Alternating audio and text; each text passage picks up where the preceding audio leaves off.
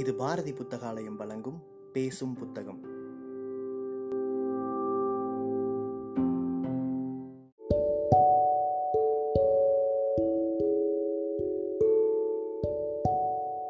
Book day இணையதளத்தின் மூலமாக முன்னெடுக்கப்படும் வாசகர்களுக்கான வாசிப்பு போட்டியில் தேர்வான சிறுகதையை கேட்க இருக்கிறீர்கள்.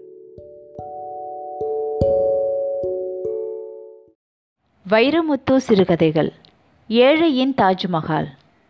ஆயிரத்தி அறுநூற்றி ஐம்பத்தி மூன்று. கட்டி முடியப் போகிறது தாஜ்மஹால். இது பூமியில் நட்டு வைத்த நிலவா என்று நாளை திகைக்கப் போகிறது உலகம். இந்த சமாதியில்தான் காதல் உயிரோடு இருக்கிறது என்று கொண்டாடப் போகிறார்கள் கவிஞர்கள். பரிவாரங்களும் அரச பிரதிகளும் கட்டிடக் கலைஞர்களும் புடைசூழ யானையின் அம்பாரி மீதிருந்து தாஜ்மஹாலின் நேர்த்தியில் நெஞ்சை பறிகொடுத்து கொண்டிருந்த சக்கரவர்த்தி ஷாஜகான் அந்த வெள்ளை சோகத்தை விரும்பி அனுபவித்தார். உலக காதலுக்கு அழப்பட்ட ஆகப்பெரிய கண்ணீர் சொட்டு இதுதான். வாய்விட்டு சொல்லி வருந்தி வருந்தி மகிழ்ந்தார் சக்கரவர்த்தி. ஆகாயத்தையே பின்புலமாய் அமைந்ததுதான் தாஜ்மஹாலின் கம்பீரத்திற்கு காரணமென்றும் கருதி கொண்டார். நீல வான நெடுந்திரையில் வரையப்பட்ட கல்லோவியம் இதுவென்று முணுமுணுத்து கொண்டது அரச உதடு. இன்னும் சில மாதங்கள் அவகாசம் வேண்டும் ஆலம்பனா? தோட்டங்களும் நீரூற்றுக்களும் நிர்ணயிக்கப்பட்டுவிட்டால் தாஜ்மஹால் முற்றிலும் நிறைந்துவிடும். சொல்லிலும் உடலிலும் பணிவு காட்டி சொன்னார் தலைமை கட்டிடக் கலைஞர் உஸ்தாத் இசா பாண்டி கட்டிடச் சிற்பியே இங்கிருந்து காணும்போது இத்தனை பெரிய மகாலுக்கு நுழைவாயில் மட்டும் சிறியதென்று தோன்றுகிறதே. சாஸ்திர விதியே அதுதானா? அல்லது என் கண்களுக்கு இடமாறு தோற்ற பிழையா? அம்பாரி யானையின் அருகே ஒரு அரபு குதிரையில் அமர்ந்திருந்த உஸ்தாசிசா பாண்டி புன்னகையோடும் பொறுப்போடும் பதில் சொன்னார். மன்னிக்க வேண்டும் சக்கரவர்த்தி. தங்கள் காதலின் உளவியலுக்கேற்ப நான் உருவம் கொடுத்திருக்கிறேன். எப்படி?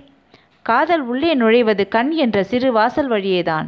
உள்ளே நுழைந்த காதல் போக போக வளர்கிறது. பிறகு ஆகாயமளவு விரிகிறது. அதுபோலவே சிறு வாசலில் தொடங்கும் தாஜ்மஹால் உள்ளே செல்ல செல்ல விரிந்து கொண்டே போகும். பிறகு அண்ணாந்து பார்த்தால் கூரை தெரியாத அளவுக்கு விதானம் விஸ்வரூபம் எடுக்கும். பேரரசியை தாங்கள் முதலில் பார்த்தது சந்தையில் ஒரு சிறிய கண்ணாடி கடையில்தான். அதுதான் இன்று தாஜ்மஹாலாய் விரிந்து நிற்கிறது. என்ஜான் உடம்பிற்கு கண்கள் சிறியவைதாமே? ஏன்? ஆலம்பன அமர்ந்திருக்கும் யானைக்கு கூட கண்கள் சிறியவைதாம். சொன்ன பதிலில் திருப்தி அடைந்தவராய் சோகரசத்தோடு புன்னகைத்து கொண்டார் சக்கரவர்த்தி ஷாஜகான். அந்த நேரத்தில் மகாலுக்குள் தடதடவென்று சத்தம் கேட்டது. காவலர்கள் யாரையோ தூரத்தில் துரத்துவதும் தெரிந்தது. காட்டின் பூகோளம் அறிந்த குரங்கு போல் கட்டிடத்தின் நெளிவு சுழிவுகளை அறிந்தவனாய் காவலர்களுக்கு சிக்காமல் சிரித்துக்கொண்டே ஓடிக்கொண்டிருந்தான் நடுத்தர வயது கொண்ட அழுக்கு மனிதன் ஒருவன். காவலர்களின் காலடி ஓசையிலும் தப்பிச் செல்கிறவனின் சிரிப்பொலியிலும் கவனம் சிதைந்த பேரரசர் யார் இவன்? என்றார் சற்றே உக்கிரமாக. மகாலின் வளாகத்துக்குள்ளேயே சுற்றித் திரியும் ஒரு பைத்தியம் குரங்குகளையெல்லாம் துரத்தி அடித்த எங்களால் இந்த பைத்தியத்தை வெளியேற்ற முடியவில்லை. ஆலம்பனா ஆணையிட்டால் உயரத்தில் இருக்கும் சக்கரவர்த்திக்கு கேட்க வேண்டுமே என்று சற்றே உரத்த குரலில் சொன்னார் தலைமை காவலர். தாடி தடவிக்கொண்டே சற்றே யோசித்த சக்கரவர்த்தி வேண்டாம் பைத்தியத்தை கொள்வது பாவம் என்றார். இன்னொரு குதிரையில் அமர்ந்திருந்த லாகூர் சிற்பி உஸ்தாத் அகமதுவை வீழ்த்துவ சக்கரவர்த்தி தாஜ்மஹால் மீது கோபுரம் போல் கட்டி எழுப்பப்பட்டிருக்கும் நான்கு மினார்களையும் சுட்டி காட்டினார் அவை நான்கும் செங்குத்தாக நில்லாமல் சற்றே சாய்ந்திருப்பதாக தோன்றுகிறது எனக்கு. என் பார்வை சரியா தவறா? மிக சரி ஆலம்பனா அவை நான்கும் திட்டமிட்டே சாய்வாக கட்டப்பட்டுள்ளன. ஒருவேளை காலப்புயலில் அவை சாய நேர்ந்தால் தாஜ்மஹாலின் தலைமீது விழுந்துவிடக்கூடாது வெளியே சென்று விழ வேண்டும் என்பதற்காகத்தான் அந்த ஏற்பாடு. சபாஷ் பாராட்டுகிறேன். உங்கள் புகழ் சாயப்போவதில்லை. தங்கள் சாம்ராஜ்யத்தைப் போல. அந்தி சாய்ந்தது. மெல்லிய இருள் சூழ்ந்தது. இருளால் தாஜ்மஹாலை மூழ்கடிக்க முடியவில்லை. வானத்தில் தொலைந்த நிலா பூமியில் விழுந்து கிடப்பதைக் கண்டு குழம்பி கிடந்தன நட்சத்திரங்கள். அன்று இரவு சக்கரவர்த்தி ஷாஜகான் தூங்கவில்லை.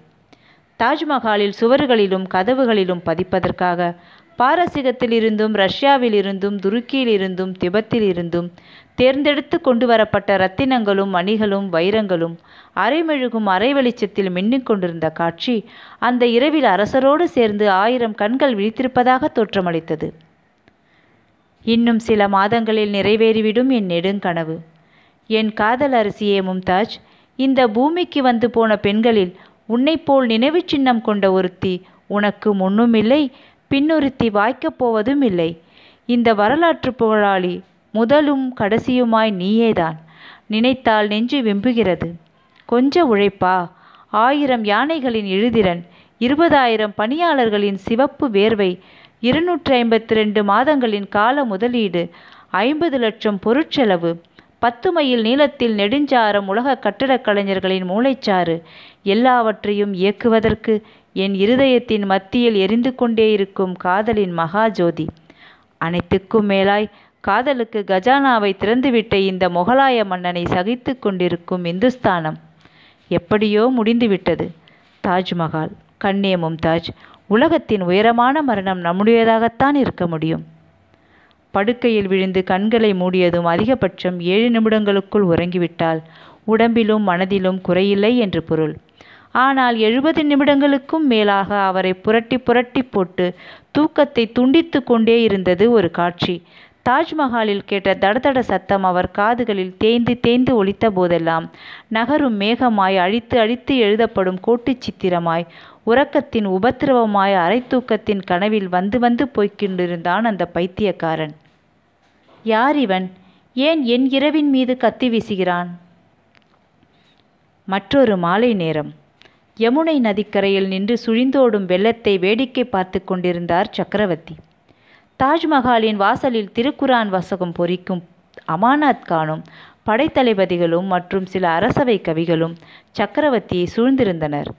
சற்றே தலை நிமிர்ந்து தாஜ்மஹாலை கடந்து போகும் மேகங்களை கண்ணிக்க கண்ணிமைக்காமல் பார்த்து கொண்டிருந்த ஷாஜகான் தண்ணீர் ஏன் கீழே இருக்கிறது? மேகம் ஏன் மேலே இருக்கிறது? என்ற கவித்துவமான கேள்வியை அரசவை கவிஞர்கள் மேல் வீசினார். எதிர்பாராத கேள்வியில் அதிர்ந்து போன கவிகளில் ஒருவர் சற்று நேரத்தில் தன்னிலை அடைந்து அலைகளை அனுப்பி சக்கரவர்த்தியின் பாதங்களுக்கு சலாம் போடத்தான் தண்ணீர் கீழே இருக்கிறது. தாஜ்மஹாலை புனித நீராட்டத்தான் மேகம் மேலே இருக்கிறது என்று சமாளித்தார். அது எங்கேயோ கேட்ட குரல் என்ற போதிலும் சக்கரவர்த்தி தலையசைத்ததால் எல்லோரும் சபாஷ் என்றார்கள். எனக்கு இன்னொரு கனவு இருக்கிறது அமானாத் கான் என்றார் ஷாஜகான். நனவாக்க காத்திருக்கிறோம் என்றார் அமானாத் கான் அதோ அந்த யமுனையின் மறுகரையில் தாஜ்மஹாலுக்கு இணையாக இன்னொரு மகால் எழுப்பப்பட வேண்டும். அது முழுக்க முழுக்க கருங்கற்களால் கட்டப்பட வேண்டும். எனது நினைவிடமாக அது திகழ வேண்டும். உலகம் அதை ஷாஜ்மஹால் என்று அழைக்க வேண்டும். ஆஹா அற்புதமான கனவு. நிச்சயம் நிறைவேறும். நிறைவேறும். அல்லாஹ் என் ஆயுளையும் மகன்கள் என் அதிகாரத்தையும் பறிக்காதிருந்தால். திடீரென்ற மின்னல் போல் சக்கரவர்த்திக்கு முன்னால் அப்படியானால் அலிமாவுக்கு யார் மகால் கட்டுவார்கள்? என்று துடுக்காக கேட்டுவிட்டு அவரையே விரித்து வெழித்து பார்த்து கொண்டிருந்தான். முகத்துக்கு வெளியே நின்ற உறுப்பாக பிதுங்கி நின்றன அவன் கண்கள். இந்த பைத்தியத்தை இழுத்து போங்கள் என்று படைத்தலைவன் உத்தரவிடுவதற்குள் ஓடி வந்த காவலர்கள் கோழி குஞ்சை பருந்து இடுக்குவதைப் போல் இடுக்குப்பிடி போட்டு அவனை இழுத்து போனார்கள். விடைபெறும்போது சக்கரவர்த்தி படைத்தலைவனின் காதோடு சொல்லிவிட்டு போனார். இவன் பைத்தியமில்லை.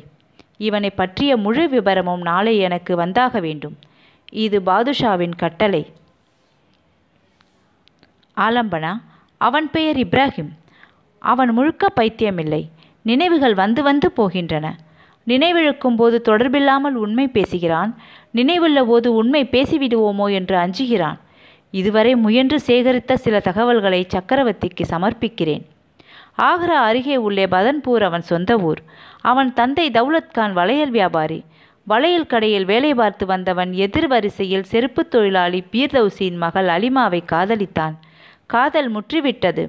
ஒருவர் மேல் ஒருவர் உயிரையே வைத்திருந்தார்கள். தந்தை தௌலத்கான் அதை விரும்பவில்லை. மூன்று ஆண்டுகள் அவளை பிரிந்திரு அதன் பிறகும் காதல் உறுதியானால் நிக்கா செய்யலாம் என்ற நிபந்தனை விதித்த தந்தை அவனை மொகலாப்பேடையில் சேர்த்து விட்டார். தாங்கள் அகமத் நகர் மீது போர் தொடுத்தபோது ஆலம்பனாவின் படையில் இவனும் இருந்தான்.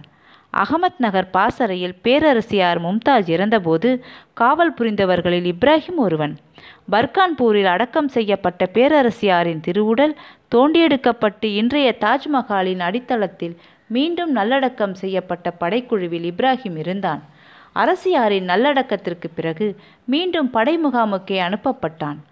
அதன் பிறகு மனநலம் பாதிக்கப்பட்டதால் படை நீக்கம் செய்யப்பட்டான். அன்று முதல் இன்று வரை தாஜ்மஹால் வளாகத்தையே சுற்றி சுற்றி வருகிறான். அது சரி அலிமா என்னவானால் அதை சொல்ல மறுக்கிறான் கேட்டால் அழுகிறான். அரசு ஆவணங்களிலும் அலிமா என்ற பெயருக்கு தொடர்ச்சி இல்லை. அவனுக்கு தீங்கு செய்யாதீர்கள். உங்கள் கண்காணிப்பில் அவன் பத்திரமாயிருக்கட்டும். தாஜ்மஹால் நிறைவுற்றதற்கான விருது விருந்து முடியட்டும். அதன் பின் அவனை அழைத்து வாருங்கள். என்னிடம் அவன் உண்மை சொல்வான். ஆணை ஆலம்பனா சக்கரவர்த்தியிடமிருந்து படைத்தலைவன் விடை கொண்டான். தாஜ்மஹால் தோட்டத்தில் விருது விருந்து தொடங்கியது. மயிலாசனத்தில் வந்தமர்ந்தார் சக்கரவர்த்தி ஷாஜஹான். வெனிஸ் நகரத்து பெருந்தச்சன் வெரோனியா துருக்கிய கட்டிடச் சிற்பி உசாதிசா அபாண்டி பாரசீக கைவினை கலைஞர் அமானாத் கான் லாகூரின் பெருஞ்சிற்பி உசாத் அகமத் ஆகியோரும் அரச பொறியாளர்களும் கட்டிடக் கலைஞர்களும் பேரரசர் கையால் வழங்கப்படும் விருதுக்கு காத்திருந்தார்கள். மந்திரி பிரதானிகளும் நகரத்தின் பெரு வணிகர்களும் தனவந்தர்களும் கவிஞர்களும் விருந்துக்கு காத்திருந்தார்கள். ஒரு வண்ணப்பறவையாய் அங்கும் இங்கும் பறந்து பறந்து ஏற்பாடுகளை சீர் செய்து கொண்டிருந்தாள் ஷாஜஹானின் மூத்த மகள் ஷஹானாரா பேகம். மெல்லியதொரு ஷனாய் அந்த சூழலை மெழுகிக் கொண்டிருந்தது.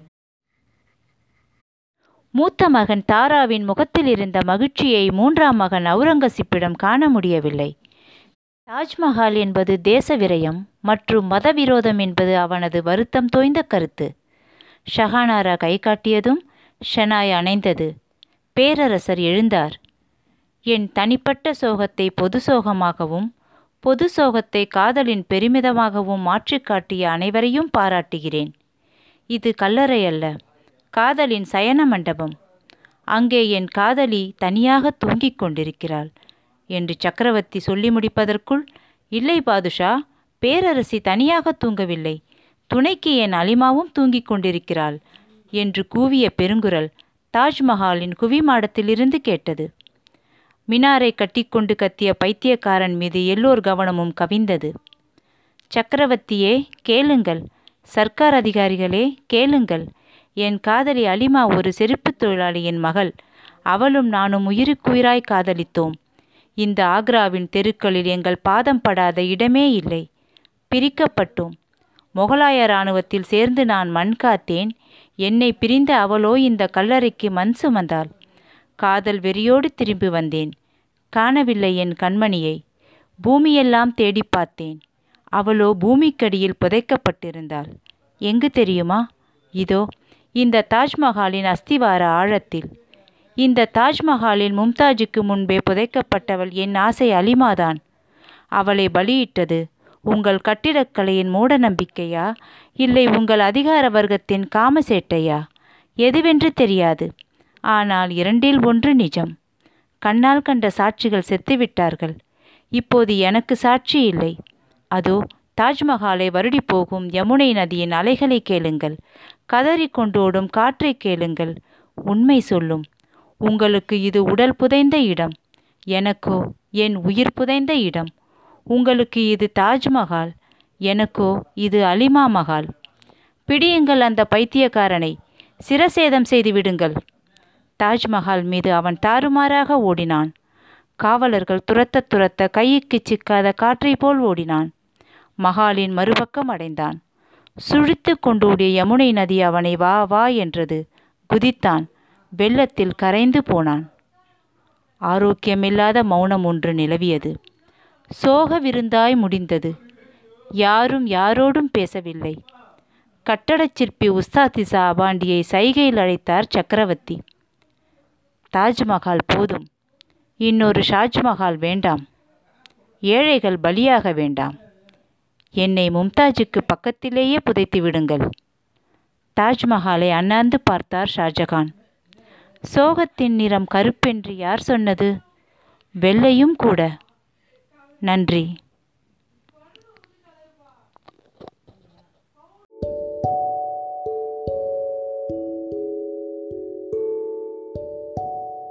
சிறுகதையை கேட்ட வாசகர்கள் தங்களுடைய கருத்துக்களை மறக்காமல் அனுப்பி வைங்க. புக் டே இணையதளம் மூலமாகவோ அல்லது நாங்கள் கொடுத்துருக்கிற வாட்ஸ்அப் எண் மூலமாகவோ அல்லது எங்களுடைய சமூக வலைத்தள பக்கங்களின் மூலமாகவோ உங்கள் கருத்துக்களை மறக்காமல் தெரிவிங்க. கருத்துக்களின் அடிப்படையில் தேர்வாகும் சிறந்த வாசிப்புக்கு பரிசளிக்கப்படும்.